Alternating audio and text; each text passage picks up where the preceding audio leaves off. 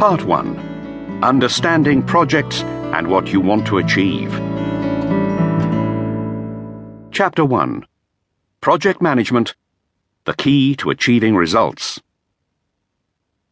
Running projects well is fast becoming an essential management skill. Many organizations, private and public sector, now recognize that they're losing money and business opportunities unnecessarily because they're failing to plan and control their projects effectively. Companies, charities, and public sector organizations are constantly changing and ever faster as they adapt to new market conditions, new financial conditions, new business practices, new legal requirements, and new technology. Running projects often creates the change, and as a result, businesses are increasingly driven to find individuals who can excel in this project oriented environment. The chances are that you've been asked to manage a project for the first time, or that you're already involved in projects and are looking to see whether you can find easier and better ways of doing things. If the project is indeed your first one, that's a challenge, and may well give you the chance to excel in something you haven't done before. For many, managing a project even opens a door to a new career.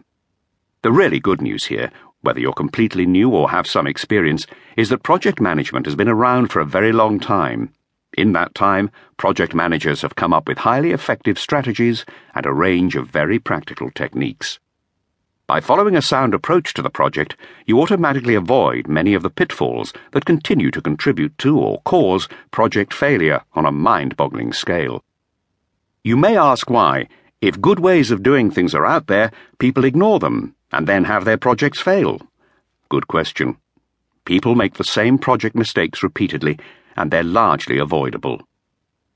The following list takes a quick look at the main causes of project failure. The list makes for depressing reading, but gives a good background against which to contrast successful project management. Lack of clear objectives. Nobody's really sure what the project is about, much less are people agreed on it. Lack of risk management. Things go wrong that someone could easily have foreseen and then controlled to some degree or even prevented. No senior management buy in. Senior managers were never convinced and so never supported the project, leading to problems such as lack of resource. Neither did those managers exercise normal management supervision as they routinely do in their other areas of responsibility. Poor planning. Actually, that's being kind, because often the problem is that no planning was done at all. It's not surprising, then, when things run out of control because nobody knows where the project should be at this point anyway. No clear progress milestones. The lack of milestones means nobody sees when things are off track and problems go unnoticed for a long time. Understated scope. The scope and the project plan are superficial and understate both what the project needs to deliver and the resource needed to deliver it.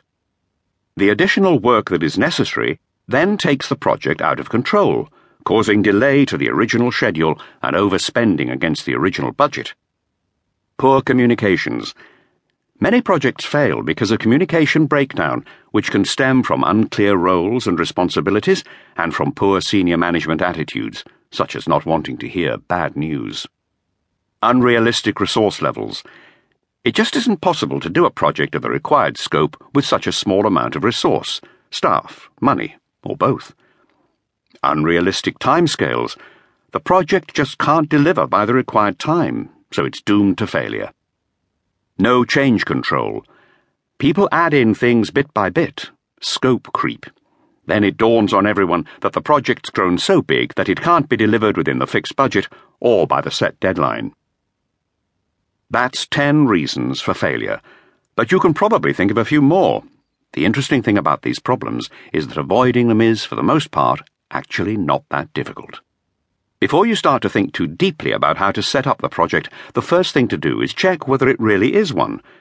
You can consider three things to decide if a job is a project. Is it a one off job or something that's ongoing? If the job is ongoing, like taking customer orders, then it's business as usual, not a project. Does the job justify project controls? Project management means incurring some overheads, but some jobs are so small or straightforward that they just don't justify that degree of control. This last one may sound a little weird, and it certainly doesn't fit with the formal definitions. It's the question